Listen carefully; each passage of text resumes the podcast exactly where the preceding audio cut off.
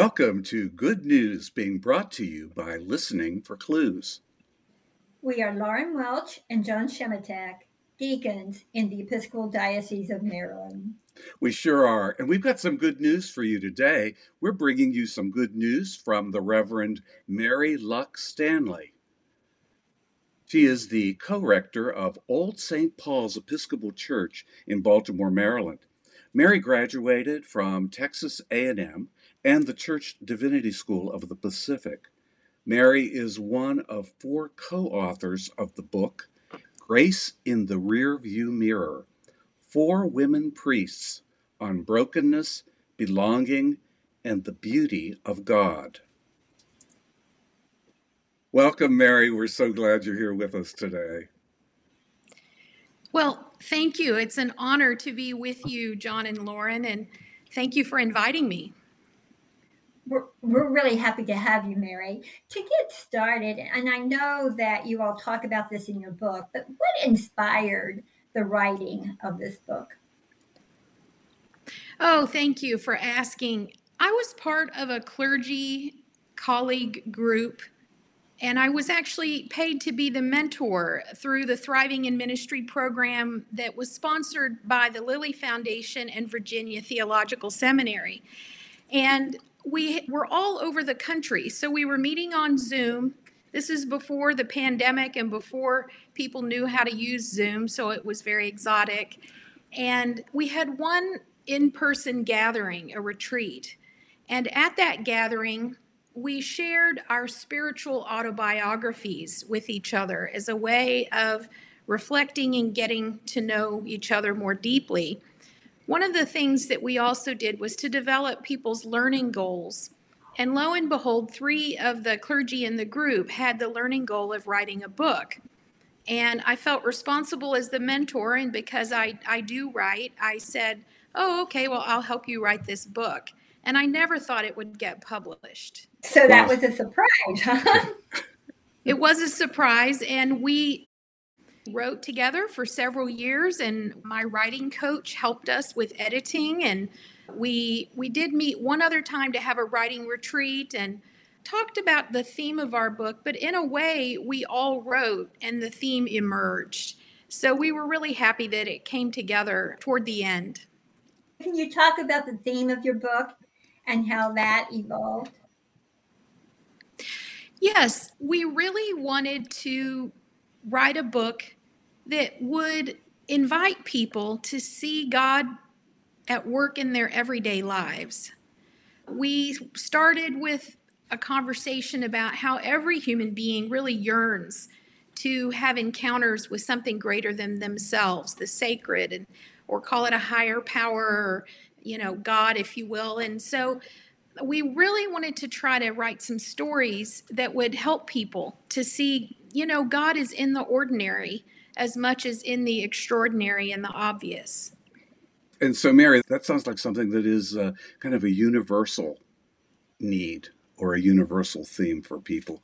The, the reason I'm saying that in your subtitle, there's four women priests. And uh, I think, as I wrote in my review of your book, uh, I'm neither a woman nor a priest, nor am I married to a priest. And so you and your co authors are all Episcopal priests married to Episcopal priests. Is that right? Yes, and we all have children. And so we did think that we had um, a particular voice, a particular contribution. And we really took seriously that there are lots of theologians, and really everyone's a theologian when you talk about God, but that a lot of the theologians in the past were men those are the people who wrote and were revered. We really took seriously that we're theologians and we're women, and we are going to reflect on God from a perspective of women today who are right in the thick of lives. And that is something that has relevance for people who are not women, who are not priests, who are not married for priests. Well, there's a guy in my parish who said, Well, I, I don't know if I can relate to this. I, I I've never had children and you know, I don't know anything about what you all are talking about. And I said, "Well, maybe you ought to read it and learn something about a different perspective. Maybe it'll add to your understanding of the fullness of God. And so I really think that the book is perhaps some theological reflection and some stories that people maybe have not encountered as much in the literature. I mean, I don't know if there's a lot of theological reflection on things like infertility and adoption and raising children and marriage. And so I, I hope that it's a real contribution. Mary, what have you learned from writing this book and reading it and rethinking it and talking with people? Well, I'm starting to have kind of an overarching theory about how the book came together for me and, and answering the question why. Why did we construct the book this way? Why did we write it? How would it be helpful to people? And so, what I think is that if you start with the understanding that every human being yearns to connect with something greater than themselves, and you can call it different names higher power, God, whatever. But if you start with that, and then you also have an understanding that God is omnipresent and is all around us all the time, then the question is why is it that people sometimes feel like it's so hard to experience God, to connect with God, to be in the presence of God? In some ways, it's really easy to be part of, feel connected to God when you're looking out at the ocean or you're hiking a mountain and seeing gorgeous views, or when you witness the birth of a child or you're falling in love. But it's harder in our lives to see God when we're right in the midst of a crisis or a very stressful time. And so I've had that experience where during a stressful time involving grief and, and illness and death, that it felt like God had left the building. It felt hmm. like I was abandoned by God. And that presented a lot of questions and problems for me. I think that what happens is that when we're in a crisis, we get tunnel vision. You know, we know that cortisol is a chemical that is a crisis response that help us to focus. But I also think that cortisol can help us or, or create a sense of tunnel vision. And when you get tunnel vision, you're very focused on solving a problem to get out of the crisis, but also you can't see the perspective around what that tunnel vision has focused you on. And so I have this this theory, and it's not my theory. It's it's based on psychology and things I've read and my experience. Is that sometimes it takes time, like years, of healing, to get to the place where you can look back on a stressful situation and not still have tunnel vision, but be able to mine that and look around and ask the question where was God in the midst of that awful time when I just felt like God had left the building? And so my experience is that looking back on those kinds of memories is a healing process. And uh, it's funny that a lot of people who've read the book have talked not only about having tears as they read the book, but also raucous laughter. And I wonder sometimes about the cathartic and medicinal benefits of both laughter and tears when we go back and we, we look at our memories and uh, we need to have some kind of movement there. So, what I hope is that this book is an invitation to people when they're ready to look back on their lives to consider writing a spiritual autobiography or just sharing stories with whoever their trusted people are. It'd be great for a book group. And I hope that that's cathartic for them and that somehow they say, oh, wow, it felt like God was absent from this situation, but really I see God's grace at work now. And the great thing is that now that I've been thinking about it, and I've had that experience enough times, the next time I get into a really horrible phase of my life, I think I'm going to have more confidence that I'm going to know I have tunnel vision right now. It feels like God's not here because I'm suffering too much. But if I wait long enough, I will gain perspective eventually. And I know that's a, a, a long answer, but that is my perspective and, and the way that I've been thinking about this book.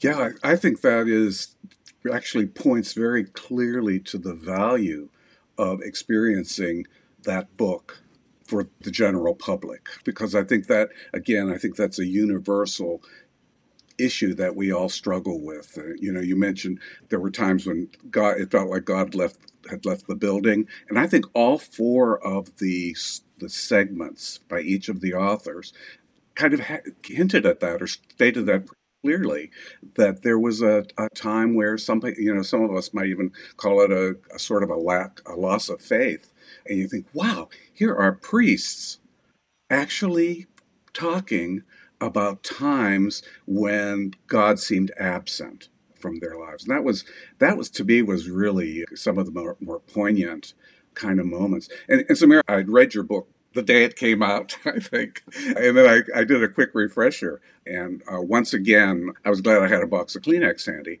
But I was thinking, how was that for you to actually recall? I, I don't want to do spoiler alerts for people that haven't experienced the book yet, but how was it for you to actually recall some of those moments of deep, deep emotion and uh, you know, you talked about forgiveness. You, you, talked about so many major themes in a, in a very tiny space of, of pages. But for you personally, how was the experience of recalling those memories and writing, actually writing this down? Yeah, there were there were moments of catharsis, and I had my own tears and my own laughter. I mean, I felt like all four of us the four co authors are myself, Kelly Demo, Samantha Vincent Alexander, and Melissa Wilcox. So we did not set out to write this book the way that it turned out. We set out to write, and we said about every three weeks we would share essays with each other and I my impression was that each of us was looking back on our lives and asking ourselves and and I know this is a weird way to say it, but what is it that's vibrating? What in our past could we write about that has resonance? And that's what we wrote about and it came together. I, I, hope it's the holy spirit at work knitting us together. We, we don't spend time together. We're in we're very different locations. We still have a colleague group but we're not checking in about the book. But my experience of writing the book first of all was i was in awe of my fellow authors. They crack me up. They are so funny and so courageous to write about the things that they wrote about and so vulnerable and so faithful right in the midst of that. I mean, I, am really so inspired by their faith, their stories that they shared. And, it, and then in my own writing, I, I just, I think it was helped me emotionally and psychologically. And I hope that's an invitation to people to recognize that anybody can write I'm not a big writer. I'm, I mean, I'm an Episcopal priest, but I have stories to tell, and other people can tell their stories too. And putting it down on paper is a wonderful psychotherapeutic and spiritual process, and then sharing it with people. What's that saying about bringing things out into the open that sunshine is the cure for a lot of what ails us? And so, taking things that were hidden, especially things that might involve shame and bringing them out and speaking forthrightly about them is a way of letting sunshine come and, and disinfect the shame and transform that to something sacred. So, stories in my past that maybe felt hidden or confidential or too private to discuss, I brought those out and I feel a sense that they have been transformed. I feel some resurrection, some new life right in the middle of that. Mm. One of the things I wanted to say was how much Frederick Buechner inspired me for years and years. And can I just read this quote because it's my favorite thing ever? And we put it as the first thing in the book. But this is from his book, Now and Then, a memoir of vocation. And so here's Frederick Buechner, a great theologian and writer. He says, Listen to your life, see it for the fathomless mystery it is. In the boredom and pain of it, no less than in the excitement and gladness, touch, taste, smell your way to the holy and hidden heart of it. Because in the last analysis, all moments are key moments, and life itself is grace. Mm-hmm. I don't know what your experience has been in the Episcopal Church, but I'm a cradle Episcopalian. I went to an Episcopal school. I grew up in the church. My dad was a priest.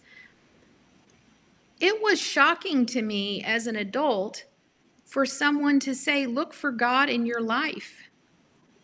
I don't know why that was shocking to me, but it's almost like my upbringing in the church um, always led me to be looking for a transcendent God outside of my life, my relationships. Another thing that I encountered as an adult, and, and this was through a church called St. Gregory of Nyssa in San Francisco. Gregory of Nyssa really talked a lot about friendship, our friendship with God. And I had never considered that that was possible to have a friendship with God. And it led me to do a lot of thinking about God being working through my friendships to care for me, to nurture me. And all of a sudden, a, a far away, transcendent God became very present to me and very immanent in my life. And I started to see that no matter how bad things got in my life, that God was going to work through the people in my life to send care and even rescue when needed. So I hope again that, that this book invites people to consider that God is right there in their everyday lives. And that even when they're a little bit blinded by tunnel vision or stress or grief or whatever it is, that with time they might be able to look back on those experiences and see things through new eyes to see how God may have been present all along. Yeah, and, and, so Mary, I think one of the things that's just great too about your book is that it it certainly is meant to be to be read by a person sitting and, and reading a book like I did earlier this summer. But it, you also have some wonderful structure in each after each of the vignettes. There are some questions for reflection and that you know you mentioned a book group.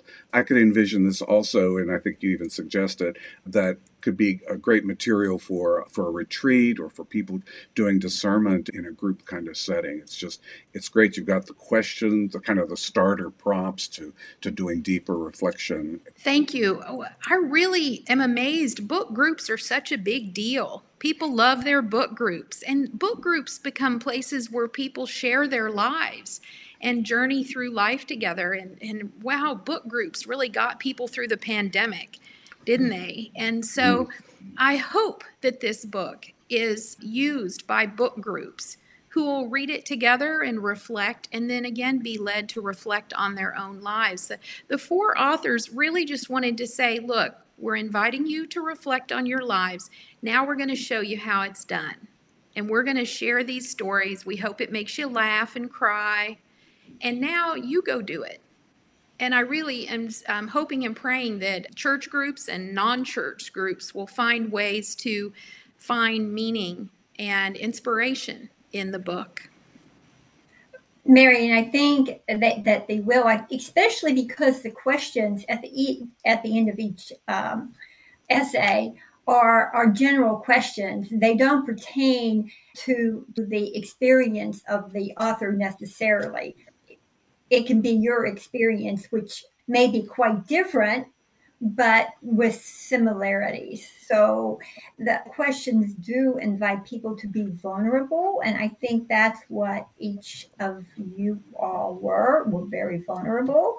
And that's not something that we're comfortable in doing these days.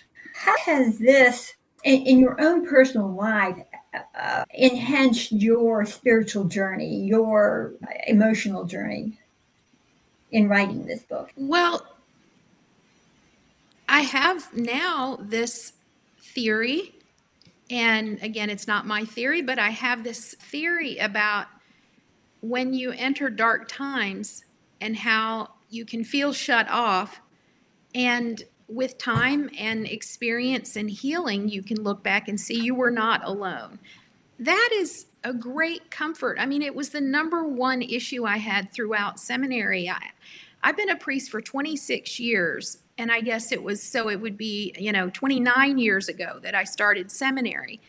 And probably the first day of seminary, they said, What's your big theological problem that you're going to work on here in seminary? And my theological problem had to do with a time in my life when my mother was ill and, and going blind and dying, where I felt God had abandoned us. And I worked on it academically, I worked on it in my colleague group, I worked on it in CPE and but I feel like I'm still working on it. This is still part of my work and I wanted to put it in a book and share it because I do think that other people struggle with this feeling that when times are difficult that god has left us in the lurch that god is no longer with us. But what i remember after the 9-11 events that mr rogers fred rogers who was a good pastor had that quote that he published for children. And he said you know i always encourage children when there's a crisis to look for the rescue workers look for the rescue workers and that's where god is coming into the situation. And so that's meaningful to me. And I have seen that at work. And so it helps me to be comforted that I can go into any situation, no matter how difficult, with a sense of confidence that God is with me and that God is going to be doing everything in God's power to somehow reach out, comfort me, and rescue me where possible. That is that's really that's really great news. It's not good news. It's great news. Uh, so, Mary, do you have anything else to add before we leave? Well, it's an honor to be able to share my story, hoping that it resonates with other people and their stories.